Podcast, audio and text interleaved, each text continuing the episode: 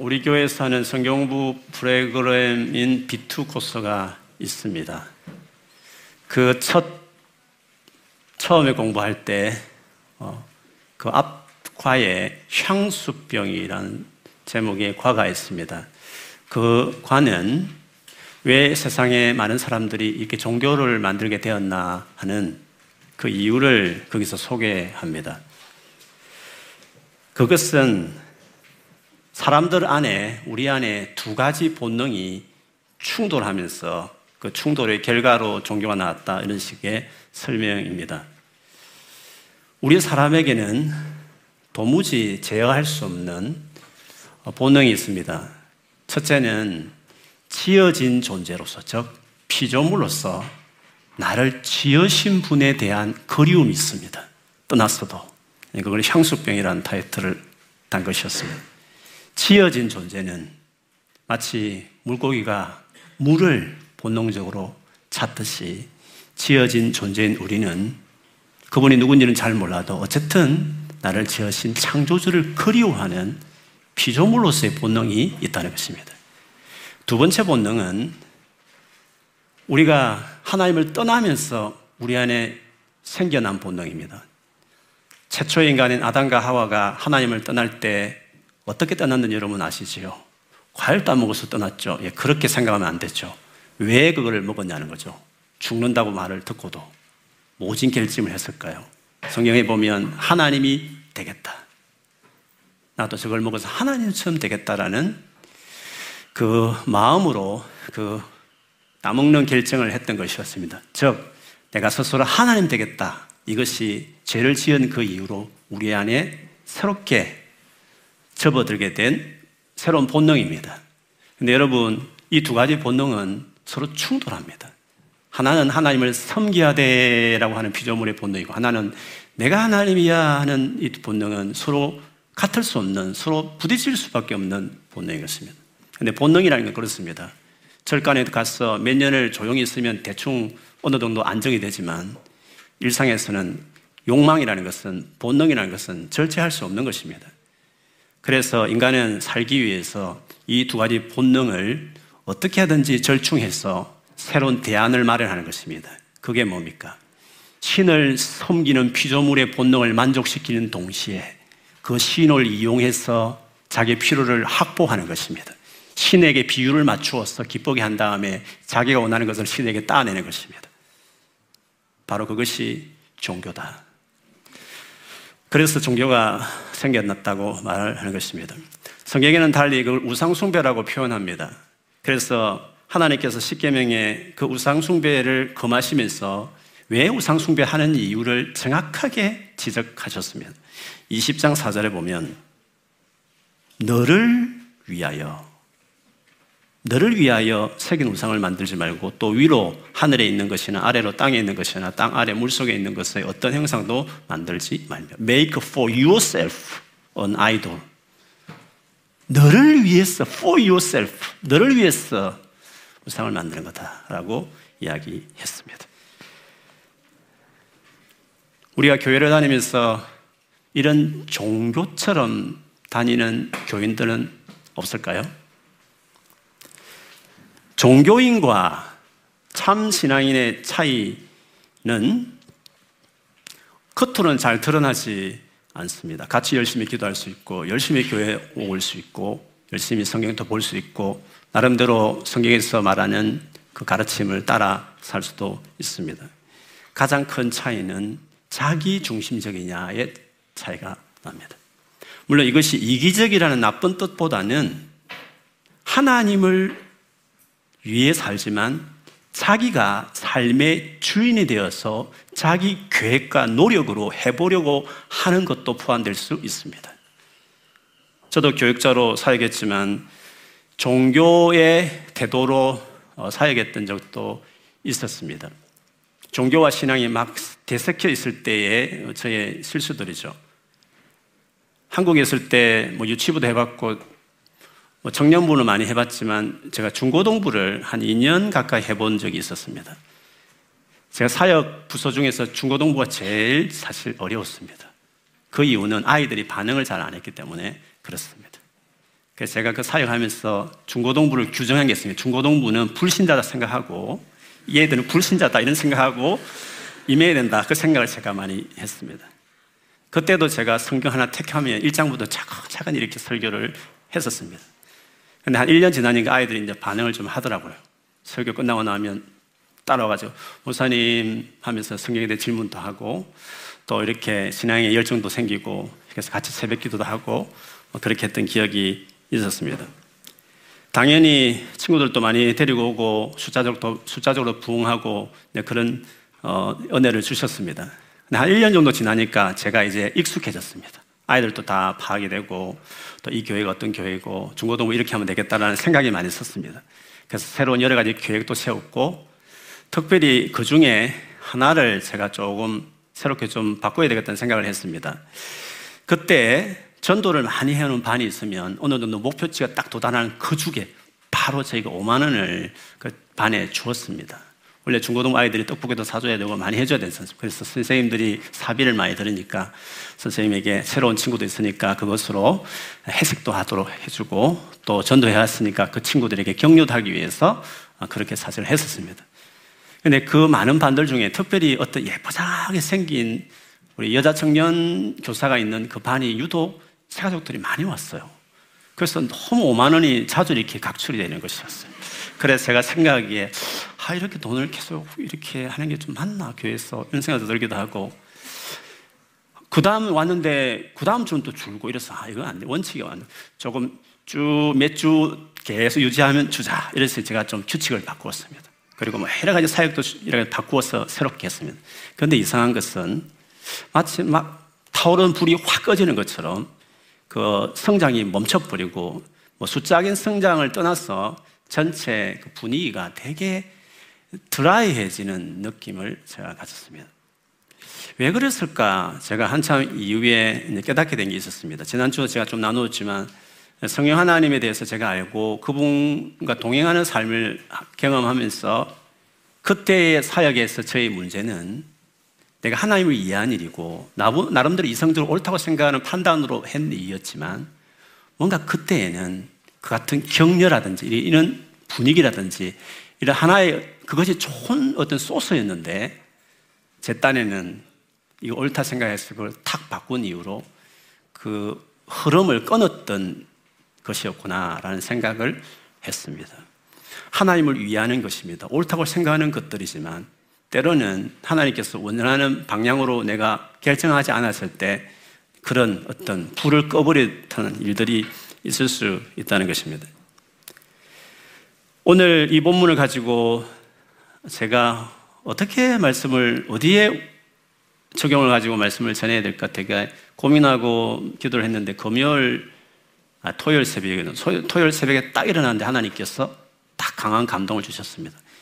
종교와 참 신앙에 대해서 차이를 나누었으면 좋겠다 이런 마음을 많이 주셨습니다. 그래서 오늘 그 관점에서 이 본문을 좀 나누고 싶습니다. 종교인도 저 교회 종교처럼 다니는 신실한 열심히 있는 성도들도 하나님 위해서 저처럼 제가 전도사 때 하나님 위해서 뭔가 열심히 하듯이 할 수 있는 것입니다. 그런데 내 생각과 내 힘으로 하는 경우가 많습니다. 그런데 그렇게 할 수밖에 없는 이유가 있습니다. 종교인들은 동기도 좋습니다. 열정도 있습니다. 그런데 그렇게 할 수밖에 없는 이유가 있습니다. 그것은 살아계신 하나님과의 교제가 없기 때문에 어쩔 수 없이 자기 식도 하는 것입니다. 자기가 옳다는 식으로 열심히 내는 것이게 되는 것입니다. 오늘 본문에 우리가 나누고 싶은 한 왕, 바벨론의 마지막 왕입니다.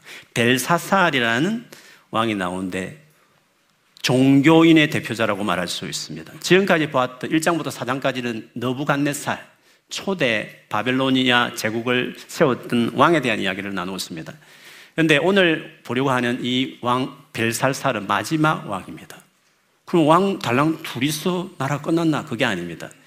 고대에는 족보를 기록할 때 아들 이 개념이 그냥 자손의 개념으로 명칭을 썼습니다. 그래서 사실은 너부갓네살과 오늘 보는 벨사살 사이에는 한 일곱 명의 왕들이 있습니다.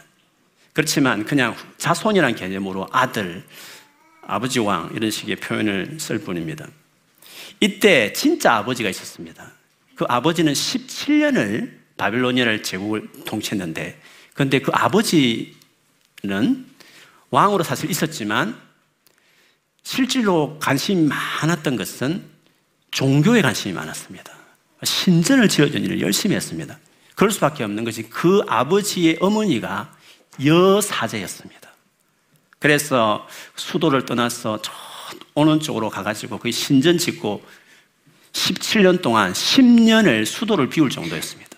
그래서 그 아들이 정치적인 오피스런 왕은 아니지만 실질적인 이어받는 아들로서 역할을 했고 그것을 성경은 그들 이어받아서 왕으로 이렇게 표기를 하고 있습니다.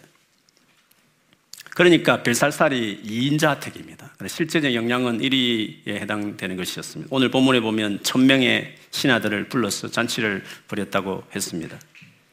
그런데 이 시기가 뭐 평화로운 시대 아닙니다. 역사적으로 보면 이 잔치가 있었던 이후에 그 다음 날 망해버렸습니다. 뭐 하루아침에 어떻게 망합니까? 전쟁이 있었습니다. 사실은 이 바빌로니아를 멸망시켰던 제국이 세계사적으로는 페르시아였고 성경에는 바사 이렇게 칭해집니다. 이 페르시아 제국이 물론 그 전에 메데라는 나라하고 같이 있다가 뭐 바사가 전체를 했기 때문에 바사로 통합니다만 아무튼 이 바사 제국의 초대 왕 고레스라는 왕이 이 바벨론 수도 성을 2년 동안 에어산 채로 있었습니다. 2년 동안 있었지만 이 성을 함락시킬 수가 없었습니다. 그럴 수밖에 없는 것이 이 성이 유프라테스 강 세차게 물결이 내리, 내려오는 그 물, 물결 딱 중심에 이 성이 있었습니다.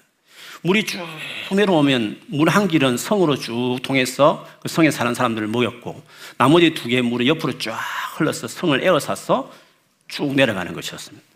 그러니 이 성을 정복하려면 그 물을 건너가지고 세찬 물을 건너서 그 성을 함락해야 되는데 그렇게 할 수 있는 엄두가 나지 않는 거죠. 오다가 화살 나다 죽을 수밖에 없는 상황이기도 했습니다. 그리고요, 그 성이 엄청난 규모의 성이었습니다. 두께만 해도 30m가 되었기 때문에 마차 두 대가 지나갈 정도, 그것도 벽이 두 개나 쌓여 있었다고 그러면 더구나 높이는 120m나 되는 성이었기 때문에 여간에서는 이거는 정복할 수 없는 것입니다. 그래서 20년 동안 또 버틸 수 있을 만큼 아주 난공불락이고 어떤 것도 누구도 무너뜨릴 수 없는 성이었습니다.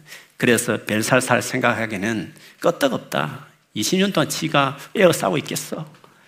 버티면 이긴다. 그래서 여러 가지 전쟁통에 피해온 수많은 귀족들을 그 성 안에 모아져 있었기 때문에 그들을 격려하기 위해서 그리고 자기 신에게 복을 빌기 위해서 거대한 잔치를 벌였던 것이었습니다. 되게 교만했습니다. 많은 신하들 앞에서 그 위기 상황에서도 자기가 위대한 왕이라는 것을 뽐내고 싶고 인정받고 싶은 분위기였습니다. 그 교만한 태도가 하나님에 대한 여호와 하나님에 대한 교만으로까지 나타났습니다. 사람들이 아주 모였는데 그릇들이 부족했고 그래서 아니 다른 것도 아니고 이스라엘 여호와 성전에 사용되었던 금은 그 하나님께 예배했던 그 귀한 그릇들을 거기 모인 손님들과 왕비들과 후궁들에게 술 마시는 술잔으로 그것을 가지고 오라 해서 사용하기 시작을 했습니다. 그러면서 자기 신들의 이름을 부르면서 그 자리에서 신을 찬양하면서 이 전쟁통에서 우리를 살려주시고 구해주시기를 구하는 장면이 있었던 것이었습니다. 이런 교만한 자들에 대해서 하나님께서 그냥 있을 수 없죠. 그 명령이 떨어지고 그 일이 일어나자마자 적시로 왕 뒤에 거대한 흰 석회 벽이 있었는데 거기에 거대한 손가락 하나가 탁 정당하더니 뭔가 글자를 쫙쫙 쓴 상태에서 그대로 있는 상태였던 것입니다.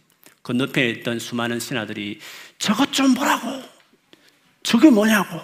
왕이 돌아보자 이해할 수 없는 그 엄청난 광경 앞에 지금 까떡이나 지금 성이 세워산 상태에서 불길하다 생각하고 두려워 떨고 넙석다리가 흔들거리면서 두들거리면서 제대로 서 있을 수 없을 정도로 공포에 시달렸습니다.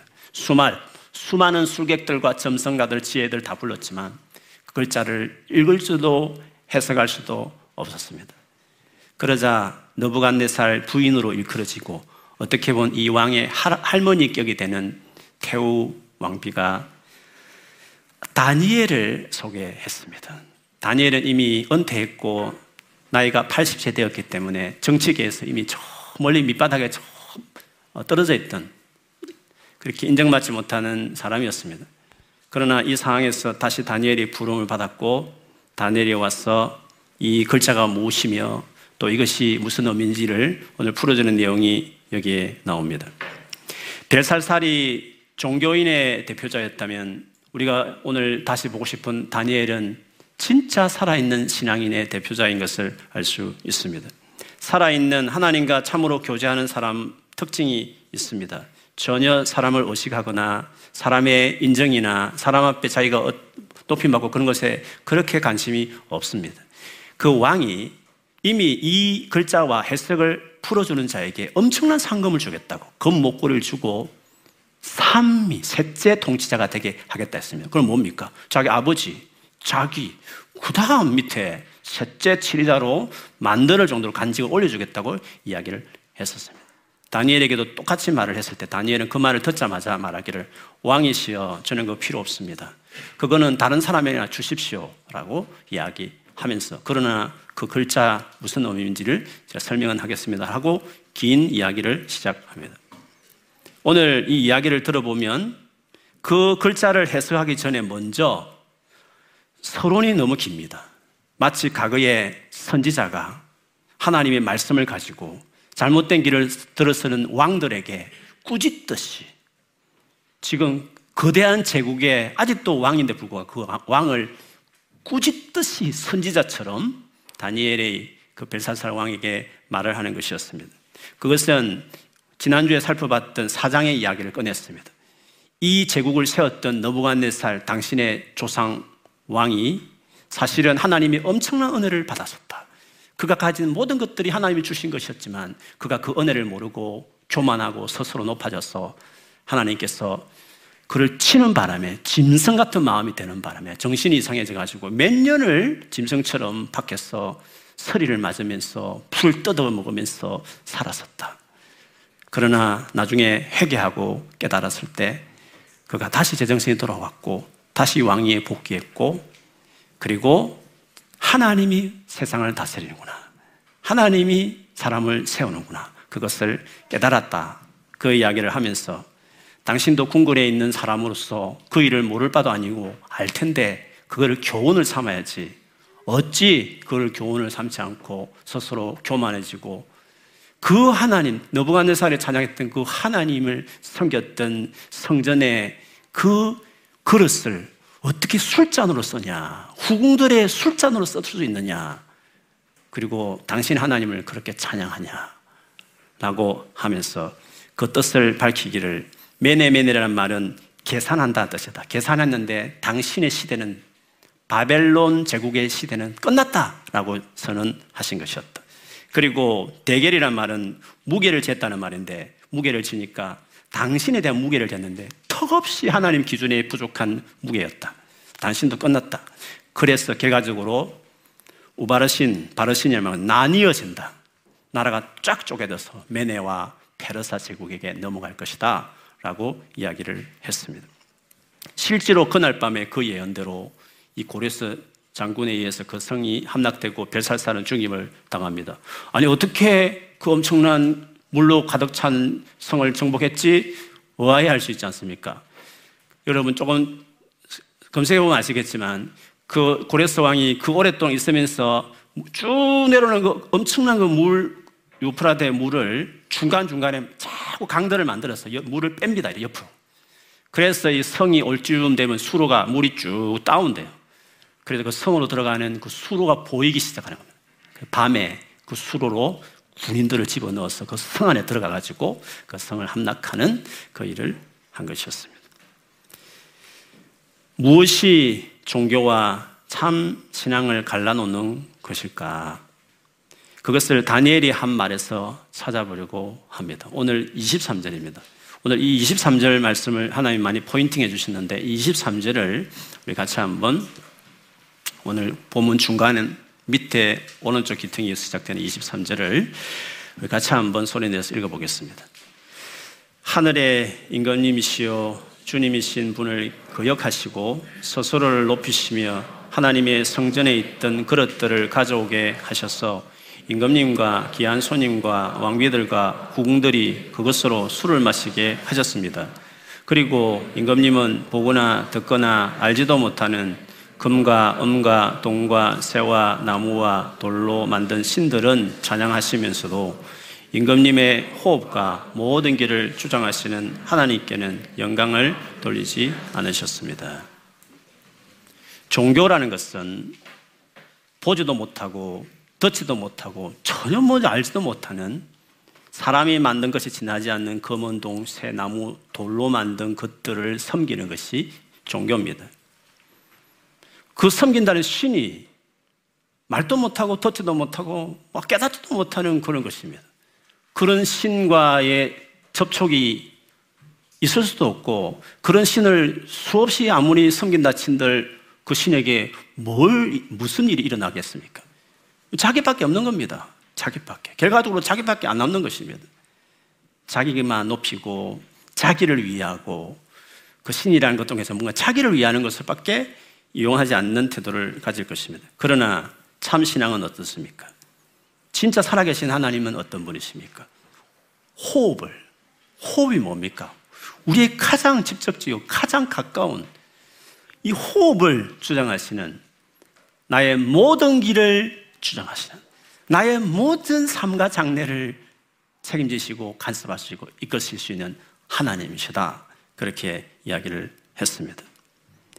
그러니 종교는 당연히 전혀 어떤 거나 접촉이 없고 어떤 그 신이라는 것도 그냥 금온 그냥 금속이 지나지 않지 아무 접촉이 없기 때문에 그런 식으로 하나님을 믿는다 하면서도 교회를 오면서도 하나님과 전혀 감각이 없으면 그러면 교회를 열심히 다니면서 혹은 교회에서 여러 가지 활동을 하더라도 어떤 식으로 하겠습니까?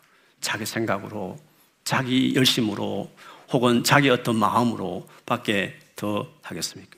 그러니 자기를 위해서 자기를 위한 성을 쌓듯이 그렇게 할 수가 있는 것입니다. 그러나 살아계신 하나님과 관계를 맺고 교제하는 사람은 다른 것입니다. 이 삶을 신약 성경에 가르침을 한다면 성령의 인도를 받는 삶이다라고 말할 수 있습니다. 여러분 그리스도의 삶이란 게 뭡니까?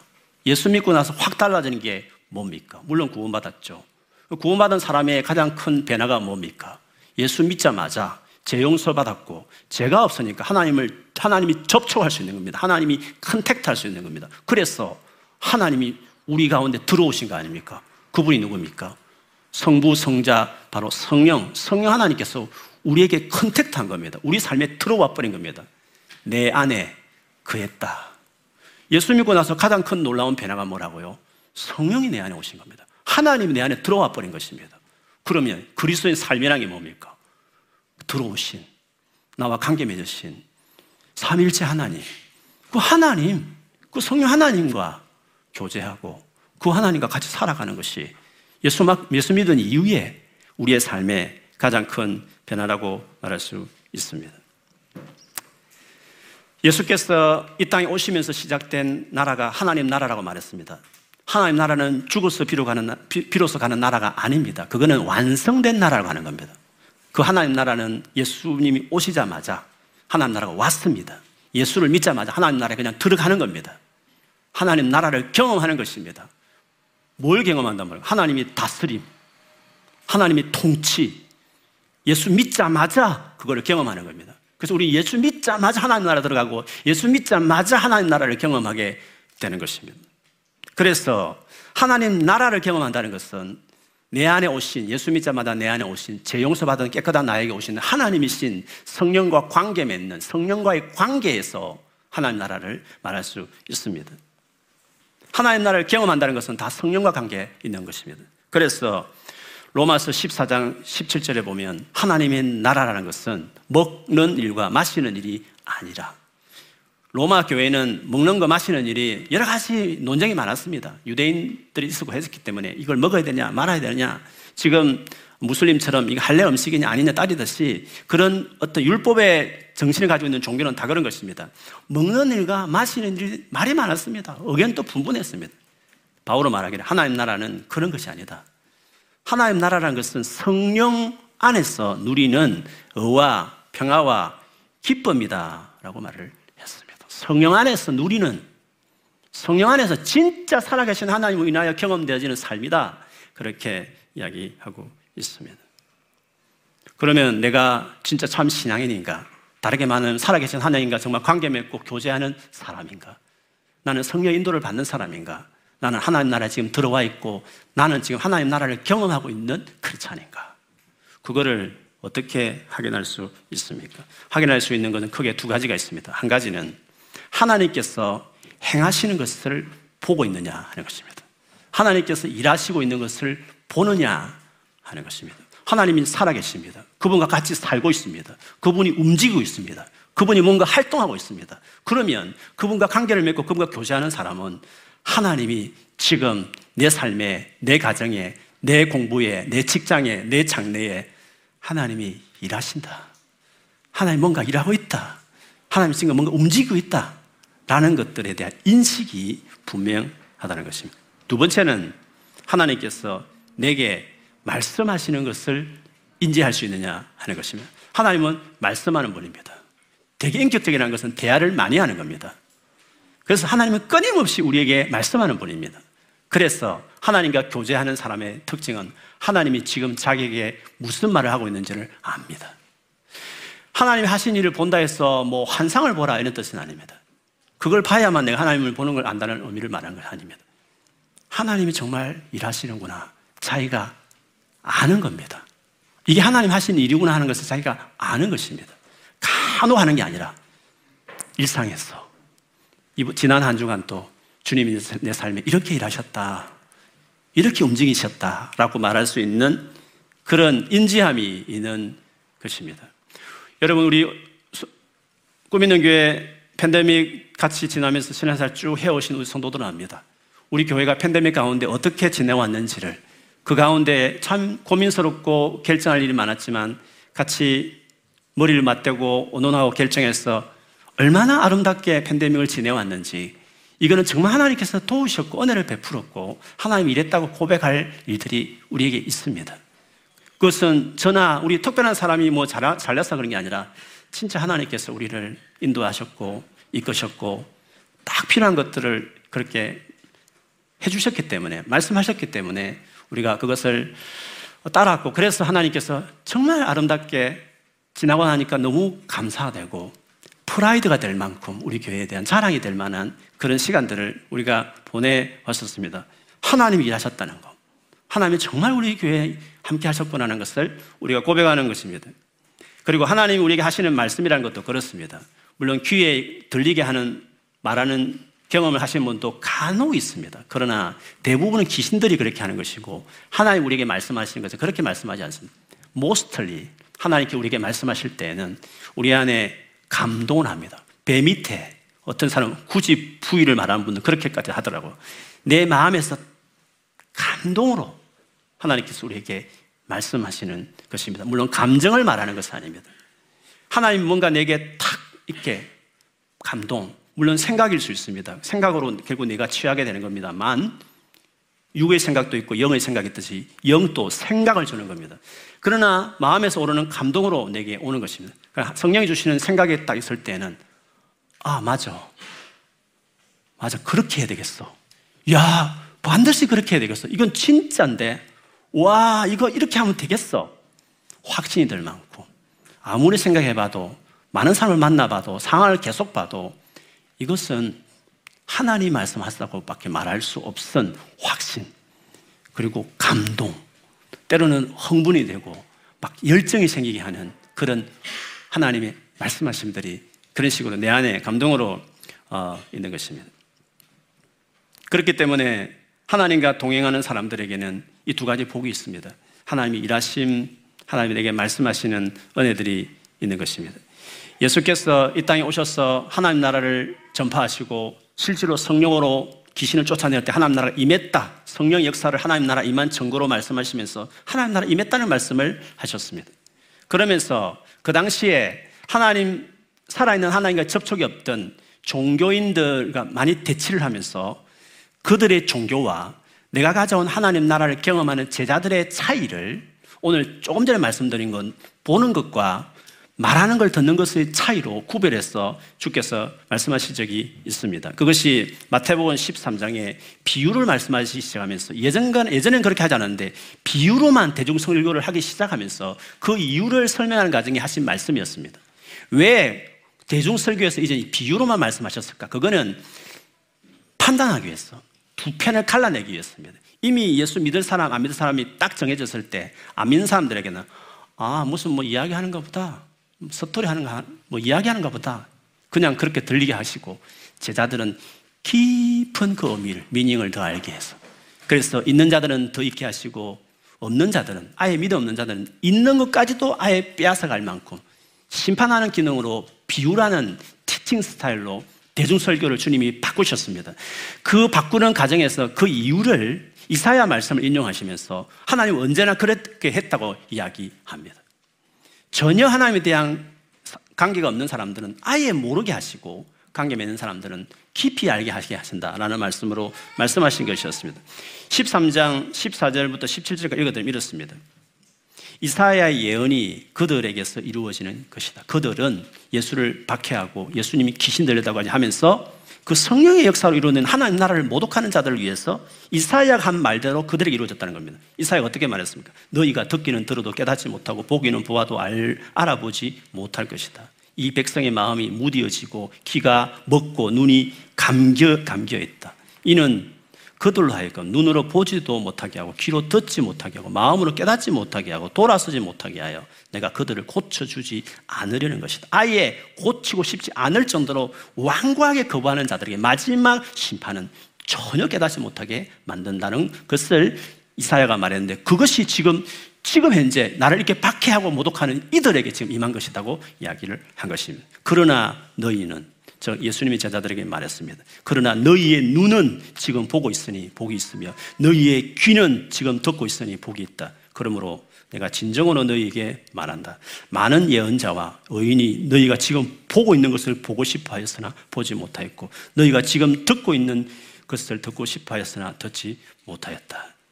제자들은 하나님이 일하고 있는 것들 예수를 통해서 지금 진행되고 있는 수많은 하나님 나라의 일을 지금 보는 자들이 되었고 예수를 통해서 지금 증거되는 수많은 하나님의 말씀을 듣는 구약의 그렇게 이 시대를 이, 이 많은 하나님 나를 기대했던 구약의 예언자들이 원했던 보고 싶고 듣기 원했던 그것들을 너희들이 지금 보고 있고 듣고 있다라고 이야기를 했습니다. 마찬가지로 그때 이후로 성령까지 임한 이 시대에 이제는 우리의 삶 안에 하나님께서 어떻게 일하는지가 보여지고 하나님께서 우리에게 뭐라고 말씀하시는지를 듣는 은혜를 경험하는 특권을 모든 그리스도인들에게 주셨다는 것입니다. 그래서 지난 한 주간 하나님께서 우리의 삶에 어떻게 일했습니까? 물었을 때 말할 수 있어야 됩니다. 지난 한 주간 동안, 최근 한 달 동안 하나님께서 우리의 삶에 뭐라고 감동을 주는 말씀을 하십니까? 물었을 때 말할 수 있어야 하는 것입니다. 아니, 말할 수 있는 사람이 될 수 있습니다. 우리는 하나님과 접촉하는 존재고, 하나님과 같이 살아가는 성령이 있는, 하나님을 모시고 살아가는 하나님의 아들과 백성들이기 때문에 그렇습니다. 만약 그것이 부족하다 여기지만 아무 걱정할 필요 없습니다. 예수 그리스도가 누구신가? 예수를 믿는 것이 뭔가? 복음이 무엇인가? 그것을 분명히 알고 그 말씀대로 복음을 받아들이고 예수를 영접하면 성령을 선물로 받습니다. 그 이후로 성령에 관심을 갖고 그분을 의식하고 내 마음대로 주를 위해서 내가 살려고 하지 말고 주님이 일하시고 주님이 말씀하신 것을 따르는 그런 진짜 관계를 맺고 살아가는 삶을 시작하기 시작하면 여러분 삶 안에 하나님 나라를 경험하는 영광스러운 은혜를 누리게 될 것입니다. 그러니 오늘 말씀처럼 나의 신앙이 종교에 머무는 그냥 위해서 내가 열심히 뭔가 살아가는 내가 하나님 위해서 앞으로 열심히 뭐 해서 영광 돌리겠다는 자기 야망을 포장하는 말 그렇게 하지 말고 하나님이 뭐라고 말하는지 하나님이 무슨 일을 하는지 그걸 따라서 하나하나 따라가기 시작하면 내가 생각하지 못한 것, 내가 계획한 것보다 비교할 수 없는 엄청난 삶으로 여러분 인생을 이끄시는 것입니다. 그게 하나의 나라입니다. 그게 살아있는 신앙인들이 누릴 수 있는 특권이요 소망입니다. 그러니 오늘 이 시간 이후로 나의 삶이 나의 신앙이 이렇게 되기를 사모하고 이미 예수를 믿는 분이면 임하신 성령님을 의지하고 성령과 교제하고 그분이 싫어한 거, 죄를 멀리하고 회개하면서 순종하고 살기 시작하면 주님이 여러분 삶에 일하는 걸 경험할 겁니다. 말씀하는 감동을 경험하게 될 것입니다. 사십시오. 그러면 여러분 삶 안에 하나님께서 역사하시는 하나님이 내 삶에 있다. 특별한 사람이 아니라 하나님의 세상에 자연에 우리에 있는 공기처럼 하나님 임재가 있음을 함께 살아가는 은혜를 경험하는 모두가 될 줄 믿습니다. 그런 은혜가 넘치기를 주의 이름을 축원합니다.